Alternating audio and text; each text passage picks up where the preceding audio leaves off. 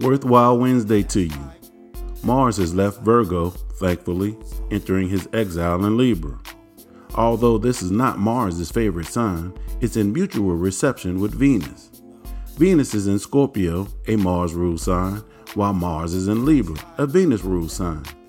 It's like a female over at her boyfriend's house hanging curtains, adding home decor to a bachelor pad, while the male is at the girlfriend's house with his tube belt out going through his honey-do list. Mars brings all his might and willpower into the relationship zone, either to build bridges or to burn a motherfucker down. Action through healthy conflict. Do you fight fair? Or are you a dirty, dirt in the eyes, hit below the belt type fighter? Are you repressing anger within your intimate relationships, fearing repercussions? Are you the counselor, peacemaker, lover, or foe in your intimate relationships?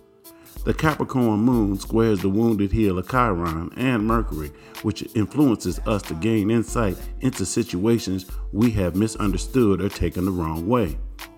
Hump Day Healing by connecting with someone else's story.